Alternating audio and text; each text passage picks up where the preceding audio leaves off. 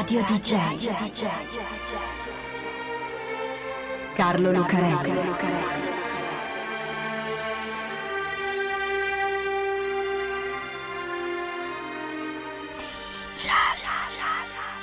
Carlo Lucarelli presenta Di Giallo, il radiodramma di Radio DJ. Salve a tutti, siete in ascolto di Radio DJ, questo è Di Giallo e io sono Carlo Lucarelli qui assieme a Fabio B per raccontarvi la storia di un altro incredibile personaggio. Una grande donna che è un personaggio perché tanti ne ha interpretati al cinema, di personaggi, e tutti di donne grandi, ma anche perché ha una di quelle biografie appassionanti che sembrano loro stesse storie di personaggi da film. Una vita che attraversa la fame, la povertà, la guerra, la polvere, e non solo di stelle, del palcoscenico, e poi arriva fino al massimo che un attore può immaginare. Perché questa è la storia di una grande donna e di una grande attrice italiana che si chiama Anna Magnani. Nei film come quelli che interpretava Anna Magnani, molti film del neorealismo per esempio, ci sono spesso storie di persone che hanno attraversato un sacco di guai, hanno resistito, hanno lottato e magari hanno anche perso, ma comunque eroicamente, con generosità, facendo tutto da soli. Gente semplice, magari senza una cultura accademica, ma con uno spirito e una saggezza forti e veri. È il ritratto dell'Italia, povera, maltrattata, bastonata, che va avanti lo stesso nonostante la guerra e la fame, perché ha una sua forza di vivere che non si può spegnere.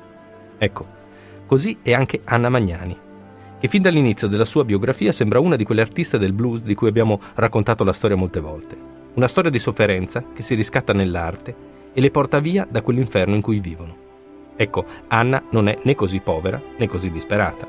Nasce a Roma agli inizi del Novecento, non nel profondo sud degli Stati Uniti, ma di sofferenze, di quelle che graffiano un'anima sensibile e la rendono sempre ancora più sensibile e spesso più forte. Ne subisce parecchie anche lei. Sua madre è una sarta marchigiana di Fano, in provincia di Pesaro, che viene a Roma e conosce un uomo da cui ha una figlia. Le cose però non vanno bene.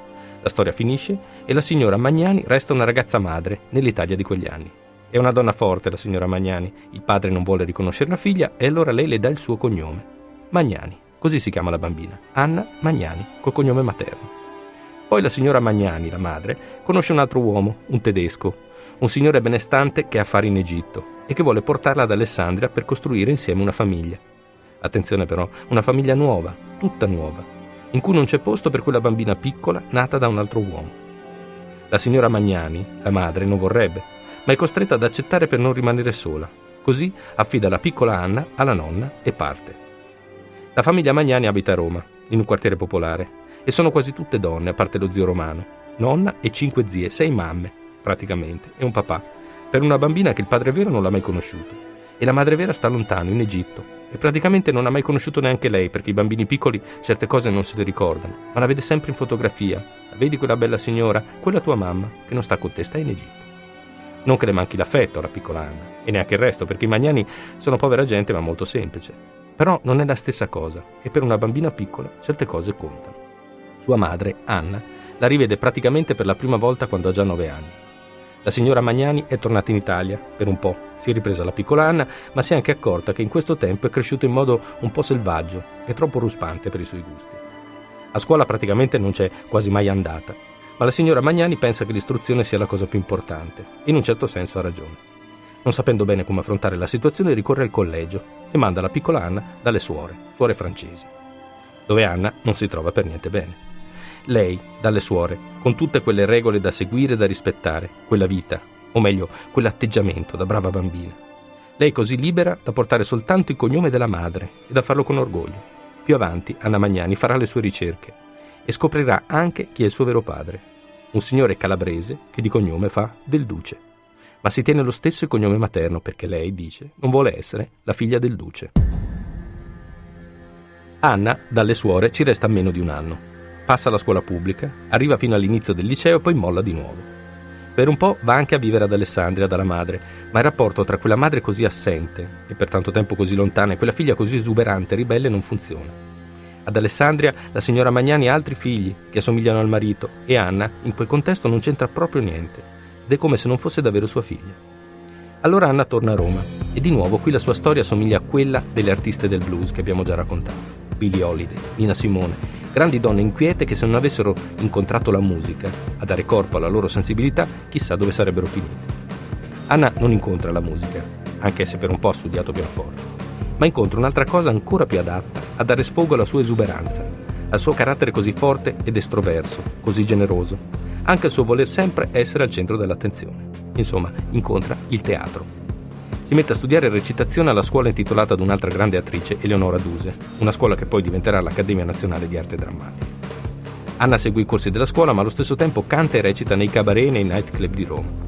Ha un compagno di studi, Anna, che si chiama Paolo Stoppa, un altro grandissimo attore italiano, e con lui riesce ad entrare in una compagnia di avanspettacolo. L'avanspettacolo era una forma di teatro considerata di serie B, il parente povero della rivista, che consisteva in una serie di sketch, di momenti di recitazione, di canzoni e di musica, in genere comici. La rivista era una specie di musical di numeri vari, l'avanspettacolo una serie di numeri più brevi e più veloci, che dovevano soprattutto servire ad intrattenere la gente nel cinema-teatro, in attesa del film. Attenzione però, perché il genere in tutti i sensi, dalla letteratura al cinema alla musica, può essere fatto in due modi. Può essere fatto bene o può essere fatto male. Quando è fatto male, tirato via, allora è davvero serie B. Infatti spesso si dice di un attore che è d'avanspettacolo per indicare un attore cane, un'attrice bonacciona, ma niente di più. Però, quando è fatto bene, allora il genere è una scuola fantastica, una grande fonte di esperienza e un modo per sperimentare con originalità e fantasia. Allora ecco che dall'avanspettacolo escono attori che sanno far piangere e sanno far ridere, che sanno cantare e ballare, che sanno stare in scena e che se hanno talento sono addirittura geniali. Per esempio, nelle compagnie in cui recita Anna Magnani, ci sono molti attori che se avanspettacolo volesse dire soltanto loro, allora tutti vorrebbero farsi chiamare così perché uno è Aldo Fabrizi e l'altro è Totò. Di giallo su Radio DJ. Anna Magnani non è bella, o meglio, è bellissima, ma come chi lo è davvero, non come chi lo sembra. Non è Brigitte Bardot o Marilyn Monroe, non è neanche Sofia Loren o Claudia Cardinale, è la Magnani. Suso Cecchi d'Amico, una grande sceneggiatrice, la descriveva così. Non era bella, diceva. Spesso cupa come il suo cane lupo color del Lebano. Aveva sempre le occhiaie, un colorito terreo e capelli neri come non si può immaginare, della consistenza di una matassa di seta pesante.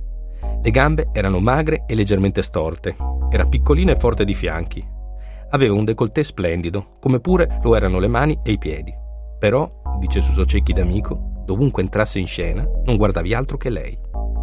Anna Magnani è Anna Magnani, popolare, forte, volitiva, esuberante, in un mondo come quello dello spettacolo dove la bellezza sembra essere tutto, anche di più della bravura, dove essere giovani, o meglio, restare giovani, soprattutto per una donna, sembra essere il comandamento principale, giovani, belle e disponibili. Ecco, in quel mondo lì Anna Magnani è un'altra cosa. Ad un truccatore una volta dice: Non mi togliere le rughe, ci ho messo una vita a farmele. Ha un sacco di storie d'amore, la maggior parte le sceglie lei, alcune le subisce.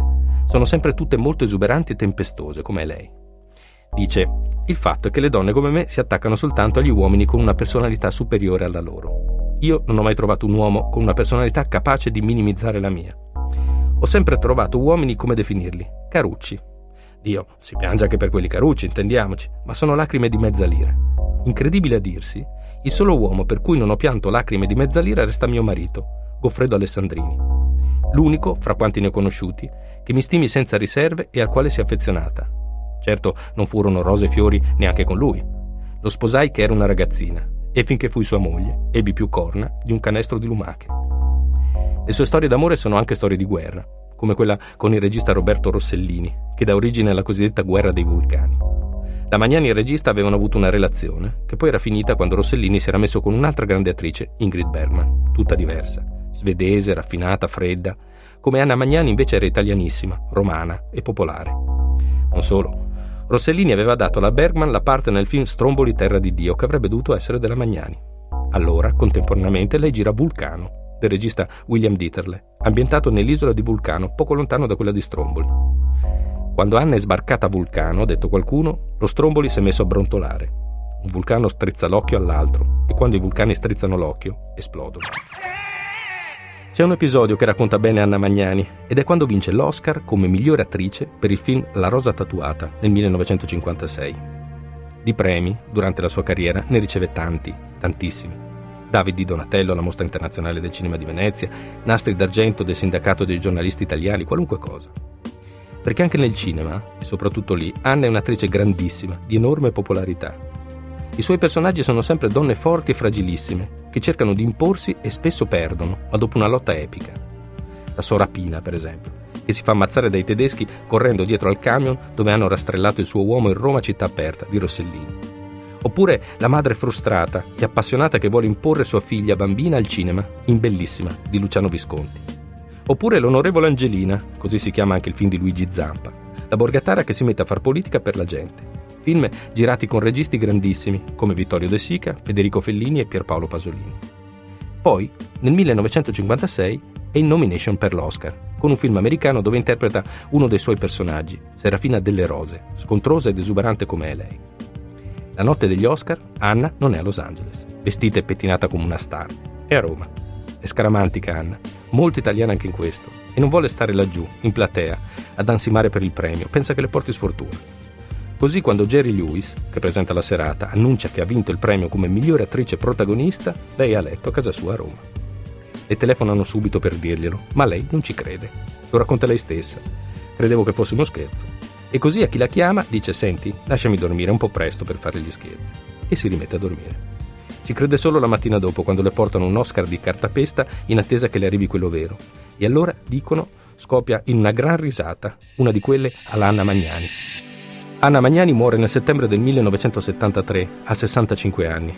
Un cancro al pancreas la porta via molto in fretta. Io me la ricordo, in una delle sue ultime interviste a letto. Due cuscini dietro la schiena e un golfino di lana sulle spalle. L'aria sofferente come al solito, più che sofferente intensa, che non la faceva sembrare così malata. Quando muore, come quando è morto Alberto Sordi. Tutta l'Italia che si commuove e le rende omaggio. Perché lei era un pezzo d'Italia, una delle sue facce, e una delle sue facce più belle.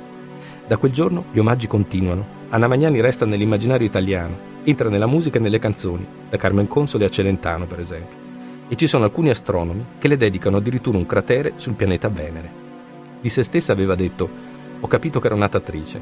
Avevo solo deciso di diventarlo nella culla, tra una lacrima di troppo e una carezza di meno. Per tutta la vita ho urlato con tutta me stessa per questa lacrima, ho implorato questa carezza. Se oggi dovessi morire, sappiate che ci ho rinunciato, ma ci sono voluti tanti anni, tanti errori.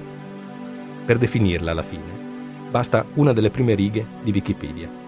Dice così: è considerata una delle più grandi attrici della storia del cinema. Radio DJ. Carlo Lucarelli.